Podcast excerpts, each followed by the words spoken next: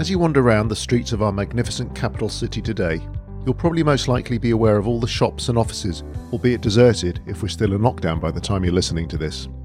What you will not see so much of are the relics of London's glorious industrial past, unless, of course, that is you know where and what to look for.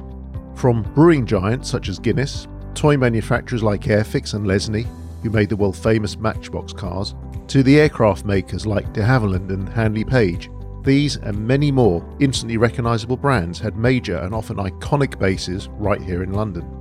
Urban archaeologist Mark Amies, author of London's Industrial Past, understands the importance of our magnificent machine age when London was once the powerhouse of the world. Join us as we wander the streets of London in search of what once was Londoner's very essence. I'm Steve Lazarus, and this is your London Legacy. I've got a special offer for you. Regular listeners to the podcast will know that at the end of each interview, we ask our guests to tell us one or two of their favourite places in London that is personal to them and perhaps not everybody knows about. Well, I've now compiled for you 60 of my guests' favourite places in London, and you can get this unique brochure 100% free. Alongside each guest recommendation is a brief quote explaining why they love the place, a lovely picture of it, plus links to the venue and the podcast episode itself so you can check it out in your own time. It's completely free, and all you have to do is go to www.yourlondonlegacy.com on the homepage and click on the red button where it says Guests Favourite Places in London. Click here for your free copy. I hope you enjoyed as much as I did creating it for you. Keep listening, best wishes, and keep safe. Steve. So I'm delighted to welcome onto the podcast today uh, Mark Amies. We've decided that is the correct pronunciation, not Amies, spelled A M I E S, of Dutch origin, no less, which is. Uh, Uh, yes, I believe so. partially Dutch origin on your father's side, I think you were Mm. saying. Yeah. Yes, yes, I believe Which, so. uh, it's, uh, which- it's a long time back. Yeah. Well, it all fits in nicely with, with London's history, doesn't it? Because we are all a, a big conglomeration of uh, people from all around the world, all different cultures and places. So why, why, why not a bit of Dutch in there as well? So welcome to your London Legacy, Mark. It's a pleasure to finally have you uh, on the show. We would have had you on last week, but but for the fact I think I've got a bit of long tail COVID going on here. Yes. not, well, not entirely sure, but um, there you go. Anyway, how, how are you coping with COVID? Like, as a, as a man who likes to get around and study London and, and see it, are you able to get out and about? well, yes. I mean, I think you know that there is uh, quite a lot of. If I need to do any sort of like going to visit places, then it's not really too much of a problem. The thing that is a bit of a an issue, and I, I'm, I'm just about to start doing another book, is being able to visit museums and local authority archives. That that is a bit of a problem, um, as I found out because Barnet's archive, which is over in Hendon, which I think you you probably know that part of the world if you mentioned, is that's basically locked down. So the ability to go and visit and go and have a look through photographs, which is you know a key component of the stuff that I do, uh, is a bit of an issue. But I mean, apart from that, no, I mean you can do so much stuff online. You know, it's not too much of a problem. Well, you need to speak to my previous guest, Geoff Pick, don't you? I think, director of the London Metropolitan Archives. Quite likely, possibly, yes. I mean, it's uh, the the subject uh, of my my next book is going to be far more defined. It's it's not going to be as general as the last one. I'm picked a, a specific industry and a specific area, and so yes, I mean you, you have to look at all possible avenues when you're you're tracing down either you know historical detail or, or imagery. So yes, so there's a possibility I could. Yeah, no, absolutely. So, Mark is the author of a recently published book, London's Industrial Past, which is which is fascinating in many respects because it it talks about parts of London which I suppose the modern day Londoner walking through the streets of London pays little or no attention to, or has little understanding of the fact that London was a big industrial city once upon a time, and we're talking the fairly recent past. We're not we're not sort of going back to when the city of London was a huge port with galleons and ships, you know, No, up and down no. the Thames. We're talking about in the recent sort of last hundred, hun- couple hundred years, 150 years, when it had some of the most famous brand names and uh, you know company names that you could possibly imagine. And it's it's a fascinating book. And as I say, people walk around London and the suburbs of London and probably aren't even aware of its glorious and sometimes inglorious industrial Yes. past. Well, there, there is two sides to it, of course. You know, Because there's not, not a huge amount left to look at today unless you know what you're looking for, which is, of course, where you come in. Mm, yes, well, I mean, there are obviously, I mean, the one that people will immediately run to, and it is a very good example, is the Hoover factory, or what is now called the Hoover building over in Perivale in West London.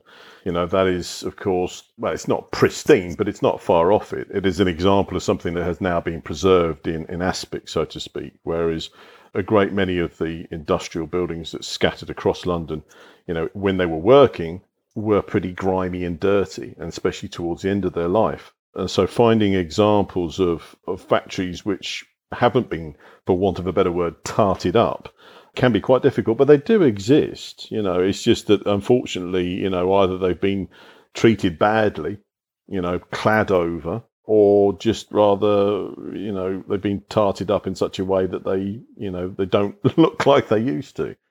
Where did your interest in I mean, London is fascinating, obviously, but, the industrial past and the, the, the, factories and the company heritage. Where did your interest in that start? It, it's it is a strange one. I mean, I've I've I had an interest in it from probably when I was a child or a teenager, and I, you know, I'm I'm 51, so I was born in 1969, and, and I think if you were to say the late 60s, the late 60s is a time where you were seeing quite a noticeable decline, downturn in London's manufacturing. So, as as a child and as a you know growing up, a lot of these factories were still there, or were perhaps coming to the end of their time. And I used to sit in the back of my father's car, like a, a lot of us did, uh, driving around, and he would often point out to me, "Oh, that was you know such and such a factory," or "I think that was that," and you know perhaps try and find out. Of course, this is pre-internet, so you couldn't sort of like, "I saw a factory in Colindale. What is it?" Uh, you'd have to perhaps do a little bit, go to a library. Um, a little bit of work, you, perhaps. Yeah. Yes, but it was, uh, you know, it's an example of, of just really just seeing these these buildings and, and asking my father or or asking other people what was that because they were some of these places were pretty imposing, sitting usually on the sides of roads, uh, places you know on the the A40 Western Avenue. On the Great West Road, which of course is one of the best examples, there are still some there. Uh, you can see them. I don't know why I've got a fascination with him. Perhaps it's because it was something that was going. You know, it was a it was the past, and I've always had an interest in in history. So um, it's it's that it, Robert Elms has said it in the in his introduction in the book that's forward rather. It you know it's this sort of archaeology aspect. It's wanting to dig down and and and find out what these things were because they are fascinating. The, most important thing to say here, Steve, is it's not so much the buildings because buildings are just bricks and mortar, but it's what those buildings meant to uh, communities, to the people who worked there, for the people who lived around these places. You know, they're enormously important, not just the things that they made that were being consumed in this country or, or export markets, but it was also the fact that these places employed thousands of people. You know, people depended on those places for their, you know, to bring to put food on the table. And not just individuals, I, I suspect, but families as well, in generations of families were, exactly, were yeah. from father to son and yep. mother to daughter, right, right throughout the ages. Yeah. yeah. These, these, these factories have such a significance. It's where people met. People will meet one another as employees, go out, or they went to social functions because a lot of these places had you know, um, sort of set aside as uh, social halls and sports clubs and stuff. So they became very much a part of people's lives. And, you know, people would meet that have children, those children would work in a factory and that would carry on. You know, there was a degree of loyalty. I mean, I, it's quite easy to start talking about it in a poetic way. I never worked in a factory, you know, so it would be wrong of me to put this sort of a slant on it where I'm sort of being all sort of, oh, it was, it was so wonderful from a sociological point of view. It has an impact. There are a lot of people who worked in those factories who would say, oh my God, mate, you don't know the half of it. It was awful, but it was a job for sure. I mean, if you ask someone working in the Firestone factory, with the rubber tire factory on the Great West Road, which of course you know was an example one that got pulled down, that looked like a pretty grim job. It, you know, the, the, the noxious chemicals that people were in, inhaling pre health and safety. So, you know, there's lots of different ways you can look at it. And some of these factories, I guess we don't I never really appreciated the sheer size and scale of them, and some of them were just like enormous. Some of them were like small towns. exactly. I mean, if you look at Ford at Dagenham, that's a good example. I mean, that that's like a little that is. I mean, you can't really call it a village. It was almost like a town. I remember, you know, going on a. I don't know. I can't actually. I sometimes think, did I do this or not? But I used to live in northeast London for a while, and I got a bus that actually went through the Ford Dagenham site, and it, it, it was it is a huge site. It's not as big as it used to be. Um, you know, there's another good example, Kodak over in Harrow, which is not too far away from where I live. That's now gone, but that was a massive site. I mean, they've just expanded and grew and grew from a not necessarily a small site, but just you know they just got bigger and bigger as they became more successful. And a lot of these places were built on greenfield sites that just plonked out somewhere in the countryside where they could expand. Um, so yes, they are. You know, one particularly good way of being able to see how big these places are is to have a look at something called Britain from above. Now that is a, a wonderful resource it's, it's aerial photography done from the 1920s through to the 1950s, and it's looked after by Historic England. And you can look down and see the size of these factories, and they were huge, some of them.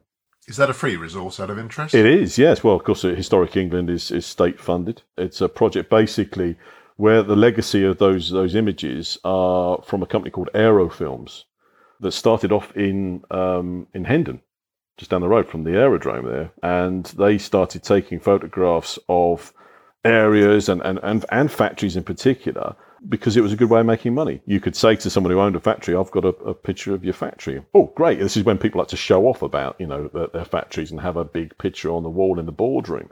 And so these pictures were taken on uh, large format cameras or medium format cameras and large format. So the amount of detail when you can zoom in, because they've been digitized, is incredible. You can see, you know, little people in the streets, and, and you can see advertising on the sides of lorries and all sorts of things. It's a really, really good resource. I, I can't speak more highly of that, and it has been very useful for my research, in particular when I was doing the book. And there are a couple of Britain from above pictures in there. No, that's really useful to know.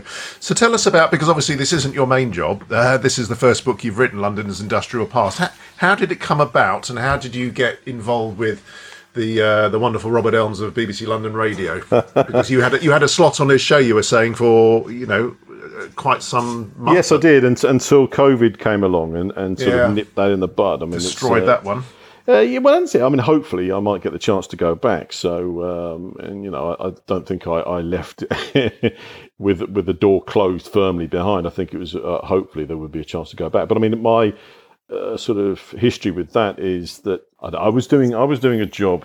It was a job where I was digitizing books, and it was a pretty hard job I was doing. And the hours are strange. To come home at about three four o'clock, and I, like a lot of people doing certain jobs, you think, is is this all there is to it? I mean. It, there's got to be more than this. And I was getting on a little bit, you know, I'm saying I'm 50 now and I was in my mid 40s and I thought, oh, I've, i should do a blog. Everybody's doing blogs. I'll, I'll just start doing, and there was a WordPress page, and I just started bashing some stuff together. Nothing over the top. And then I, I thought, well, I, I want to start doing a thing about you know factories that were in London. And I approached uh, Londonist. I'm sure you've heard of Londonist, londonist.com, yes. okay.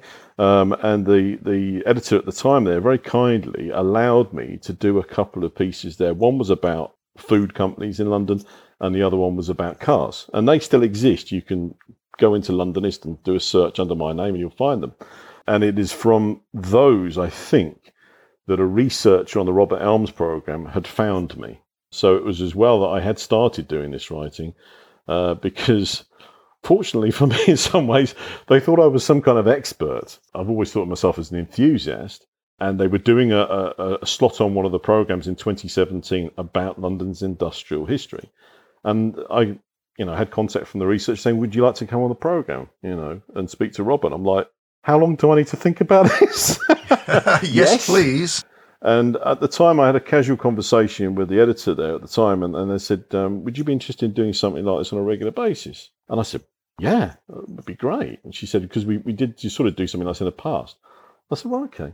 But then I didn't hear anything. It's often the way with anything to do with the media and publishing, and I'm sure you're aware of this, that you know, things move quite quickly, and you've got to make sure that you keep reminding people. So I hammered away with that one a few times, and eventually they had some slots free, and they were little half-hour slots for six weeks, and they said, yeah, sure, if you want to do it, let's do it. So I was doing these slots uh, on the Robert Elms program on BBC Radio London. Um, I would finish my, I was work at that time where I am now at the Warburg Institute at Bloomsbury. I would uh, break for my lunch and walk up to the BBC Broadcasting House, and I would do these slots with Robert. And, uh, you know, I must have to say, really, that I am enormously grateful to Robert and the, the production team on that program for giving me that opportunity because it was from that that I could then approach a publisher. And I don't have an agent even. And, you know, I'm a first time writer. And I was obviously able to convince them that this might be a good idea. So that that's how it sort of happened. But it is it is down to a certain amount of good luck, but some of it is just down to just hammering away with it. And uh, it yeah, shows you anybody not... can do it. You see, Steve. Anyone, if they are sufficiently interested in a subject and they go about it the right way, and I not necessarily have gone about the right way, but you can do it. It's your enthusiasm that will carry it through. I'm a firm believer that you make pretty much most of your own luck in this world, and uh, you started to, as they say, put it out there physically as well as spiritually, no doubt and uh, then you you were picked up through your enthusiasm and, and graft, I guess. Mm. So from Robert Elms uh, and the work you've done there, you've come up with this concept of putting this book together, London's Industrial Past, published by Amberley Books, our, our friends at Amberley Books. Thank you very much. Um, for... And I'm again enormously grateful to them for giving me the opportunity, um, not only just with yeah. this one, but with the one I'm going to be working on next. So, uh, yes, thanks, Amberley. We'll, we'll, we'll come on to that and we'll give them another shout out at the end.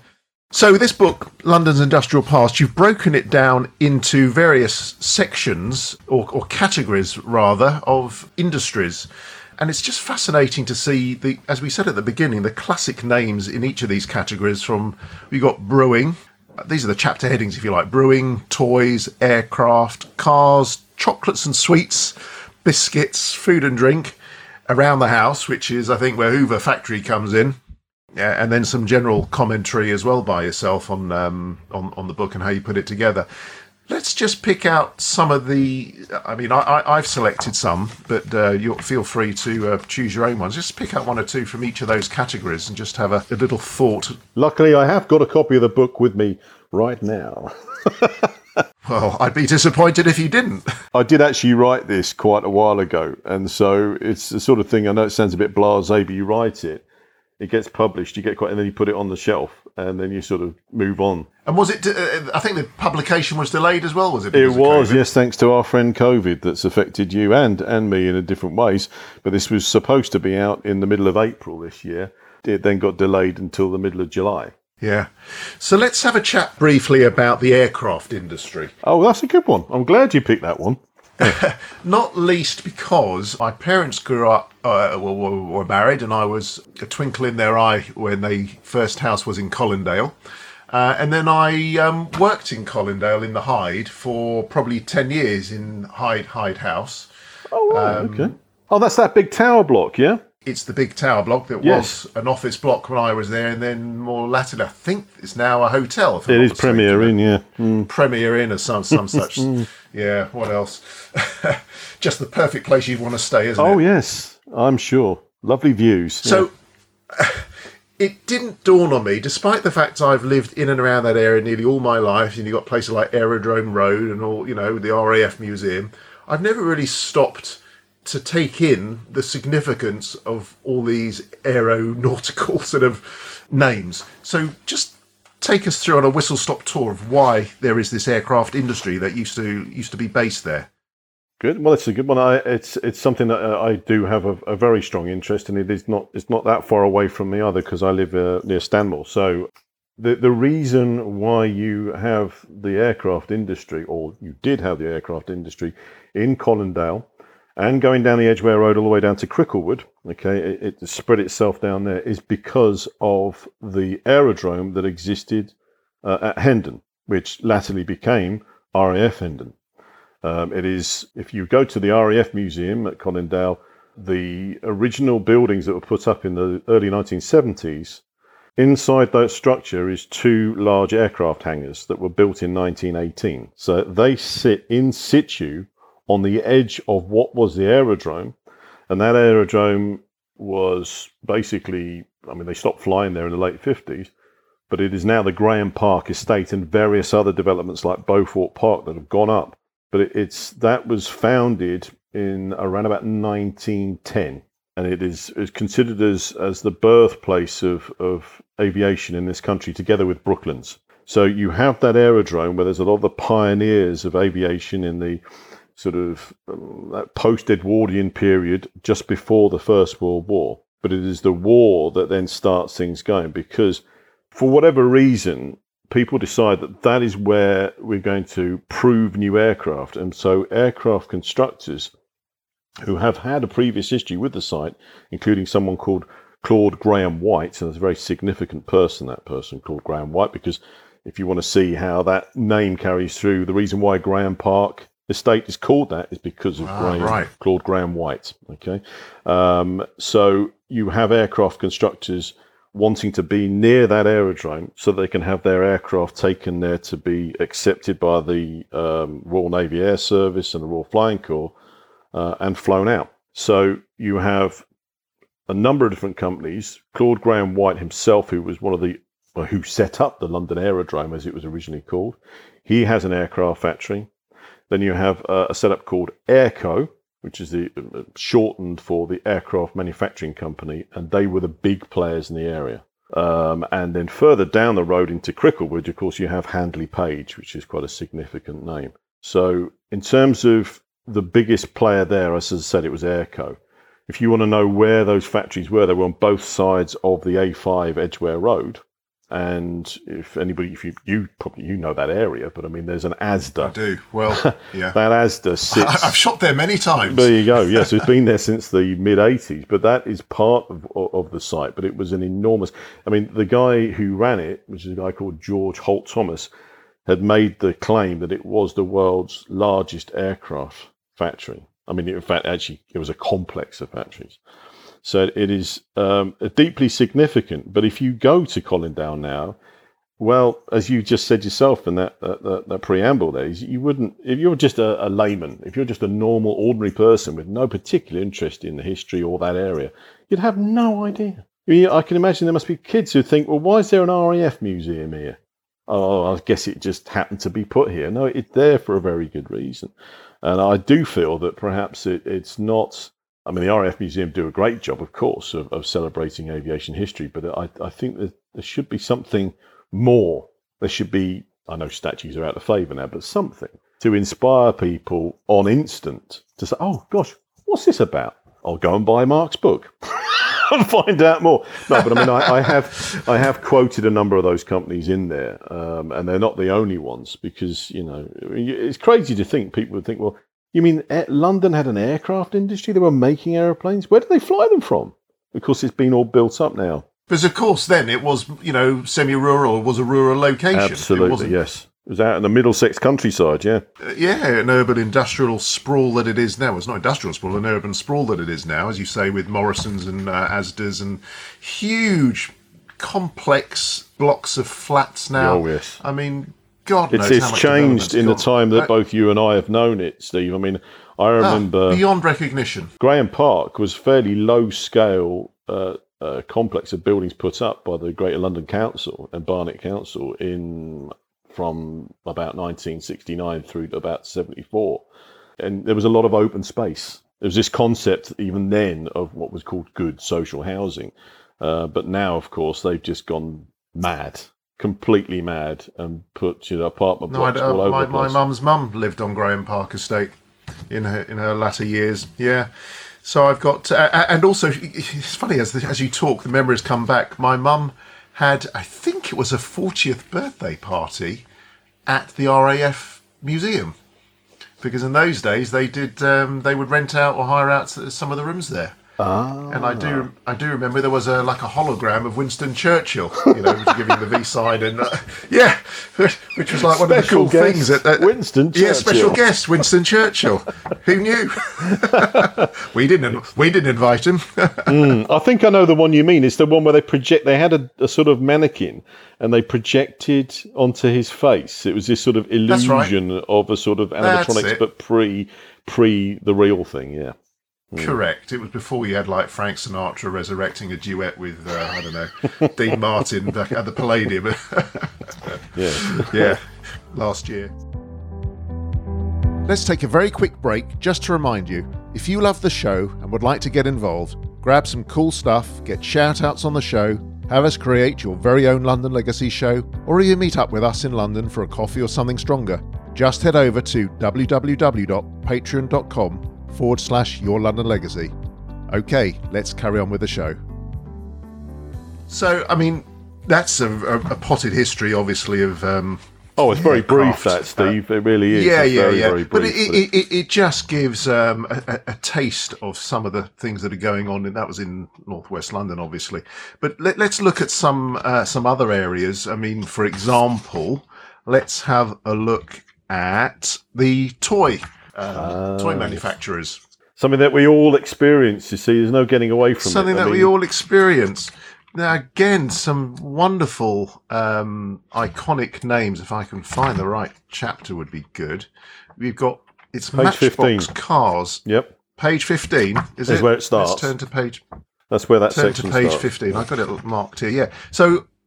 Ma- it's Ma- everybody knows the name Matchbox Cars. I would imagine as a kid or a young boy, you would have played with a Matchbox car, but you're probably less familiar with the the, the company name, which was Lesney's Lesney's of of Hackney. I mean, of course, so I mean, the thing is little. Matchbox now. I mean, anybody.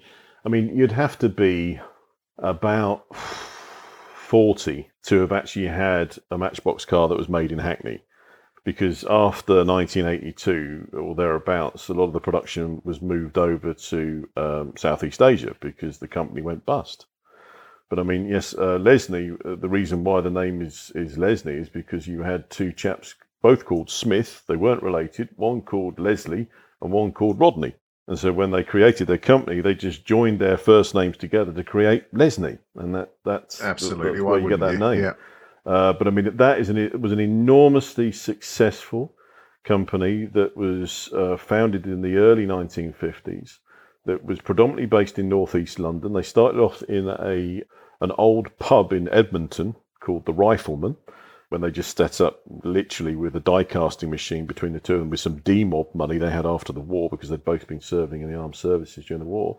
And then things just sort of went from strength to strength and they ended up having a factory in Homerton, which is basically in Hackney, uh, near the Lee Conservancy, which is an enormous factory.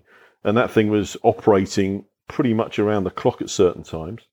Uh, they won export awards, and they employed a great many people living in the Hackney area. You know, that was it was it was a great company, and of course, it, if you again, you've said it, you know, everybody knows Matchbox. Certainly, you know, of a, of a certain age, definitely and I'm, I'm, I'm, you know, I actually do, I do collect old Matchbox cars. So I, I, you know, I do have again quite a close sort of uh, interest in it. So it shows you that these things aren't just merely, t- you know, they are toys, but they have a significance. And you know, if you were to speak to people in the Hackney area, you'll probably find you could find quite a few people that work there, and there were predominantly women that worked on the production lines reason why uh, I, there must be plenty, but I mean one of them is that they were quite nimble with their fingers, whereas us chaps tend to be a bit sort of I don't know sausage fingers. Fat thumbs, sausage fingers. yeah, absolutely. And you mentioned uh, earlier on in the beginning of our chat, we're talking about now the, your section around the house and obviously um, uh, household appliances. You've got the iconic Hoover building, which is, I suppose, is now a landmark for Oh, yeah. its architecture. Yeah. Absolutely. And even to the extent that um, the the wonderful musician Elvis Costello, I believe, wrote a, a song about it because he used to Early travel on, past it on yeah. his way into yeah, early on back in the seventies.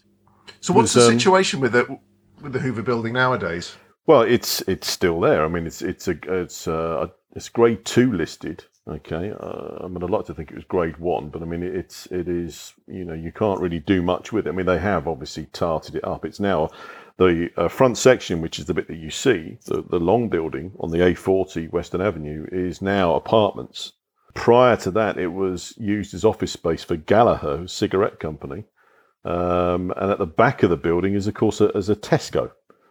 So they chopped a lot of the less desirable industrial buildings back uh, in the early 1990s and put a supermarket on the back of it, which you can't see. obviously, when you're on the road. Um, but it's it's a it is a lovely building. It is extremely evocative of a past age. Uh, it is, you know, considered as one of the best examples of Art Deco industrial buildings in, in the country. Basically, because there's not many left. And of course, you hear it all the time on the traffic news. Yes, yes. By the, I mean, it's called the Hoover Building now. It was, of course, called. If you look at the name on the front, it says Hoover Building. But I remember that when it said Hoover Limited, and in between the words Hoover and Limited was the Royal Crest and it just I, I, always thought that was like the cherry on the cake, just having that bit on there. Uh, but of course, as soon as you, as soon as an industrial building that's got a, a, royal warrant, when it stops making things and it leaves, you've got to take the royal warrants off. So that went, and I think it went to Wales because they had still kept a plant there. But yes, it's um, a, a, wonderful building, and the design, the design practice behind it was Wallis Gilbert and Partners, who did an awful lot of that sort of industrial architecture in that time period. Um, you know, so there are examples still on the Great West Road of, the, of their buildings. So um, yeah, I do love that building. I mean, it, it, I've had a very great affinity with that building since I was probably I don't know ten or twelve because you used to drive down the A40 going to central London my parents, and you know if you went past it at night, which of course if you do, it's all lit up. Yeah, it is Beautiful, yeah. So, of your um, selection under the, uh, the the biscuit section, there are, again, there's so many iconic names here, which uh, I'm guessing many people don't appreciate are connected with London. You've got McVitie's, you've got uh, Macfarlane's, you've got Kemp's Peek Freans. Who doesn't mm. love a Peek Frean? what What's your favourite and, and, and why? I mean, I, I love the fact there's a Peek Frean museum that you can still go and have a look at. Oh yes, yes, by appointment. You're going to, but the, the chaps running are, are, very decent guys, and they they help me uh, greatly with some um, you know access to the place to take pictures. But in terms of, I suppose, I mean, you know, the one that's still going, of course, is McVitie's um, over in Harlesden. But the one that I, you know, if I was to pick the one, you know, out of the selection, I'd pick the one that I, interests me most is is probably Kemp's in Cricklewood, uh, and the reason why is because no one knows Kemp's anymore. No one's heard of Kemp's, but it was an enormous factory uh, that sat on the um, North Circular, just near Staples Corner, just just up from Staples Corner. Uh, there's the only thing that's left on that site now is a lot of metal sheds. Uh, I mean, you couldn't get more of a contrast. But if you look at the picture in the book, uh, which it was very difficult tracking down pictures, uh, of it. But it, it's uh, you know it's a classic industrial building, and it was vast. very substantial building. Yeah. yeah with a huge uh, huge sign on the side. Oh yeah.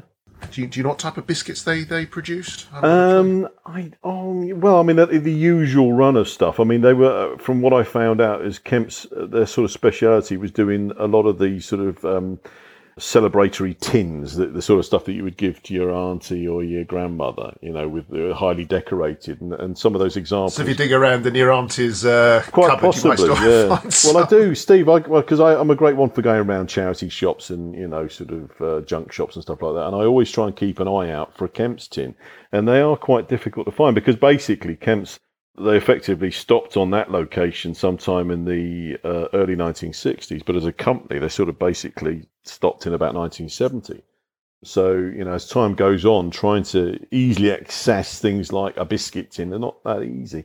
But yeah, I mean, I just, uh, I like that one because it, it, no one knows it, you know, and I just think, oh, what a shame.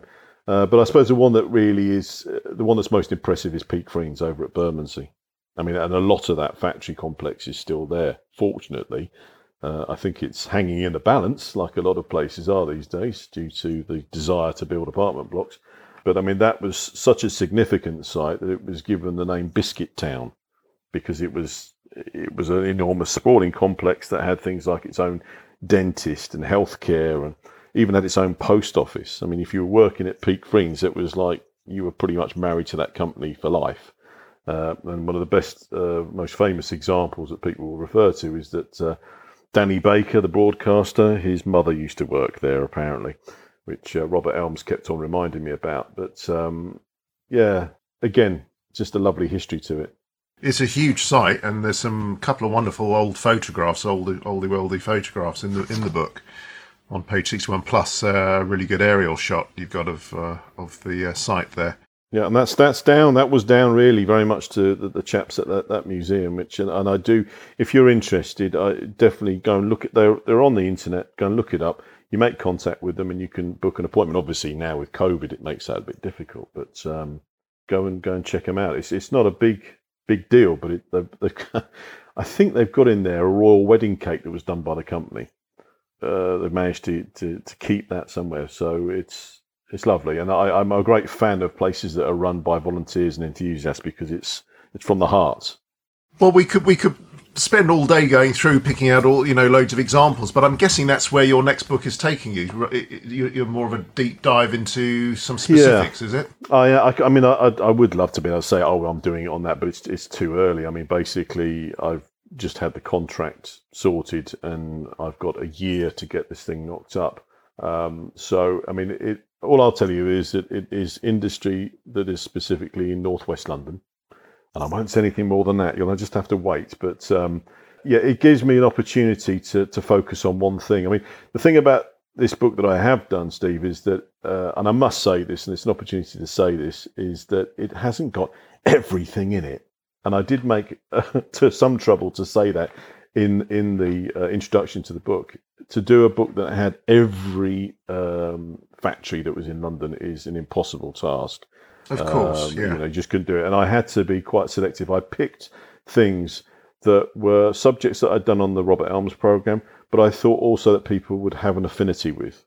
You know, if you were to say, "Oh, I'm going to do a, a section about you know nuts and bolts," well, mm, you're not going to get everybody's interest. But if you're going to do toys, everybody had toys. Biscuits, people are very fond of biscuits. So they're emotive subjects. So I, I picked out certain subject areas that London was very good at doing, and London had a number of examples. I mean, the aircraft industry, yeah, that you know, that's surprising that they had so many factories, and the car industry as well. It's you know, when I, I found out about car factories that I didn't even know existed, and I thought, you know, you tend to think you know your subject, and then you find out you don't, and you just don't know everything. It's impossible. I keep finding stuff out.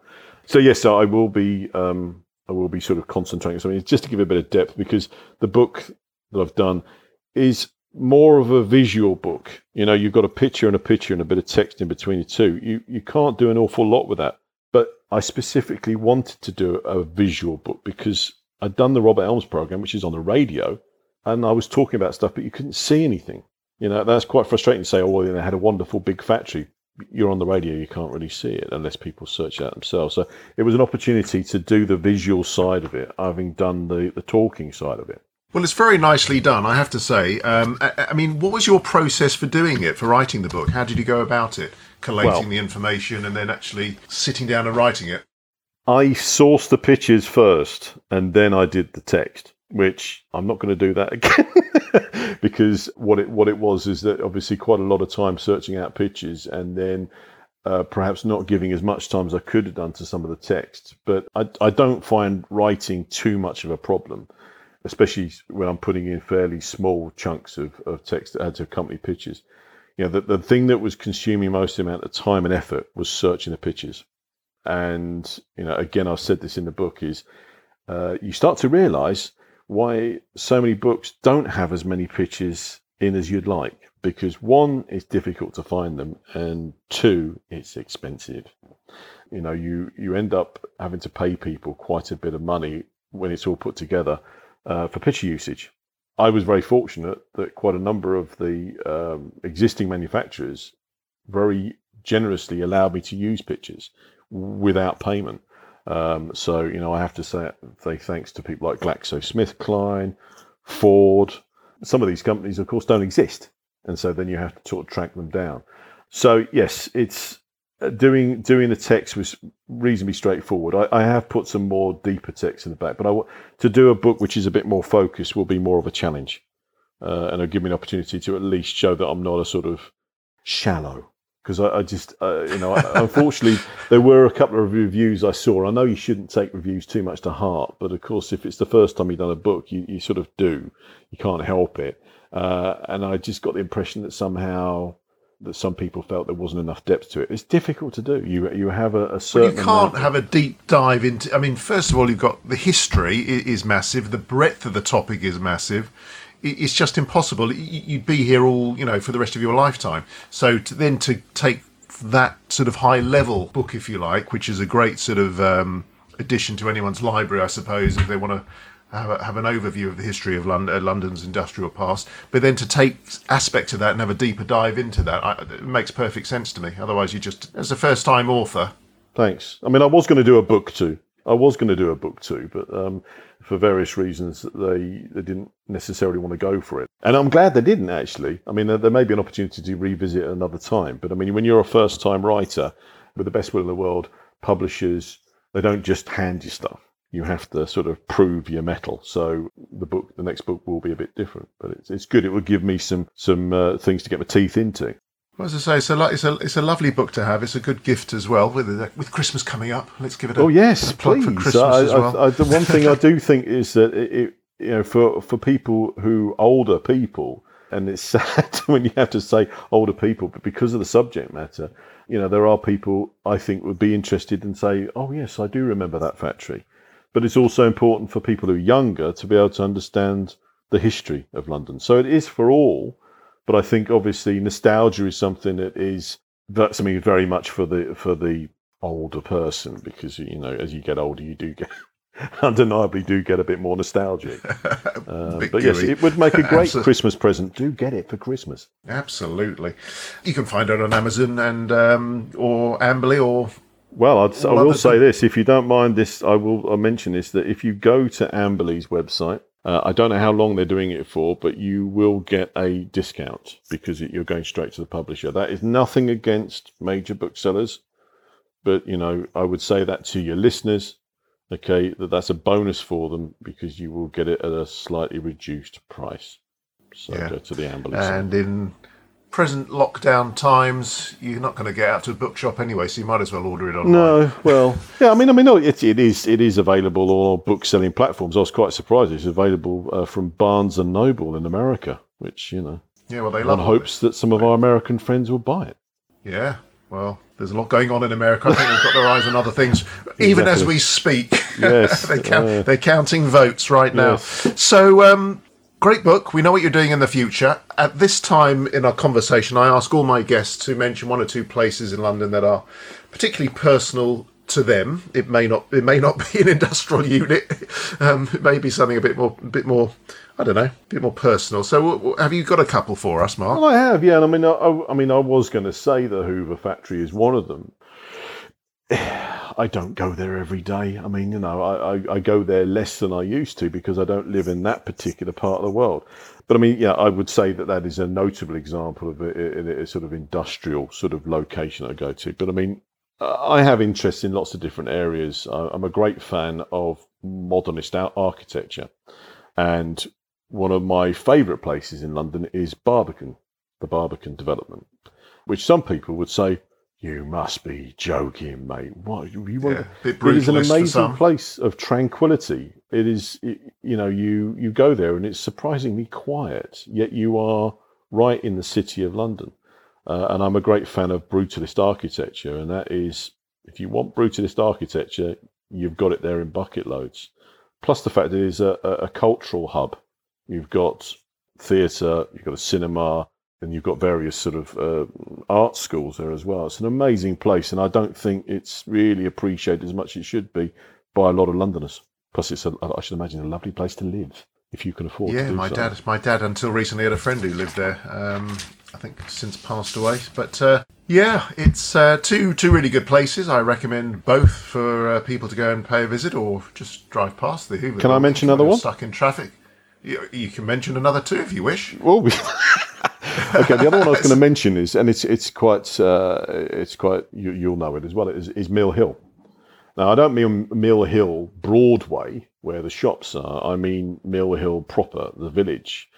Um, so if you go to Mill Hill in northwest London um, and you ascend the hill, okay, it is a, an amazing place, and I don't have to tell you that because you, you know that, Stephen. I've lived uh, there for 27 years. You, are talking the, the Highwood Hill going up to the rising sun, that sort of. Exactly, uh, yeah. It's a lovely yeah. place and a great history. And interesting enough, just other things, you know, I, I, I like my popular culture is that the number of people, famous people who, who lived in Mill Hill, including Patrick McGoohan, you of the of, of the prisoner fame, and Patrick Troughton, who was a previous Doctor Who, uh, amongst many. Danny Bear, uh, if people remember Danny Bear. So yes, it's it's a lovely place, and it's on it's on our doorstep, and it is one of those sort of lovely places that London's got, which again, not not everybody really, I think, you know, either knows it's there or appreciates it. So yeah. Well, we spent many many hours in the first lockdown wandering around all the wonderful green spaces, Arrandene, all around there. Oh yes, loads of them. I mean, I've I've I don't think I know Mill Hill as well as I could do. Um, you know, I sort of recently, again, to do with lockdown, I've rediscovered it again. Uh, I think that's the thing about London is there's so much London has to offer that you often think, well, I, it's not going to go away. I'll go and have a look at it. And if you're not careful, there are bits of London that you, if you're not careful, you'll never go and see. You know, so I mean, my wife is a great one for exploring. I don't explore as much as I should do, but yeah, get out and go and get on a well, not now with the things locked down, but get on a tube just travel out to the various different parts of the, the tube network and get off at Cockfosters and have a wander around. You know, so if nothing else to satisfy the fact you've been to Cockfosters. I've been there. Trent, Trent Park, wife from the area, so yeah, know it well as well.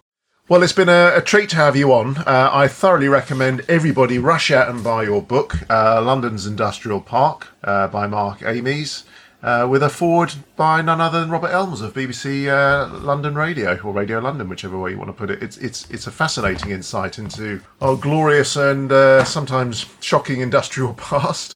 Yes, as I said, Steve, it's not it's not you know.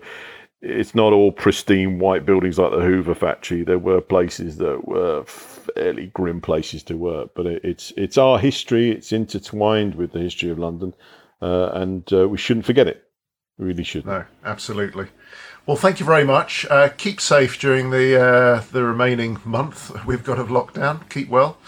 Are you still at work? You're still managing to get in, or you you now working from home? Uh, well, I'm yes, I'm in a job. I'm in a job where I have to be at work because uh, I operate a piece of equipment, a, a, a, digital scanner to scan books, and I have to I have to be at work. I can't I can't really uh, do it from home because I need to access a library where I get the the, the uh, the the material out. So yeah, I'm um, I have been doing three days a week, and I'm going to be doing five days a week. So uh, yeah. Keep safe. Thank you ever so much. And uh, before we go, I should say, how, so how can people find you personally if they want to contact you or your social media outlets? I would say, I mean, I've got a number of different Twitter accounts. Um, I would, I would suggest that if you like your history, go and have a look at one that I've done called uh, Yesteryear Tweet, or Yesteryear Tweets. Um, and I do actually have one that I did for the book, which is called well, it's London's Industrial Past, but it's um, I think it's called. I need to check it because I don't use it as much. But it's called uh, Past London, actually, which is quite fortunate. I should be able to actually find finding Twitter handles is not always easy to do, but they're, they're my two sort of historical ones. I, I do have one which is uh, just general sort of that some people have, which is just moaning about the world. I would probably spare your audience those ones. But uh, yes, do have a look at my yesteryear tweets. All right, Mark, that's great. Thank you ever so much. Thank you. I absolutely love creating your London legacy for you, and the feedback and testimonials are awesome. But as it grows, so it consumes more and more resources. So I've joined forces with Patreon, a really cool place where you can show your love and support from just as little as $2 a month as a Silver Londoner, right up to $300 per month, where you get the crown jewels. Each level of subscription opens up a host of exclusive extra goodies, events, bonus shows, and sponsorship opportunities only available via, via Patreon. I do hope you will continue to support what we're doing here, and I'm so grateful for whatever you feel able to give. So please head over to www.patreon.com forward slash your London legacy. That's www.patreon.com forward slash your London legacy.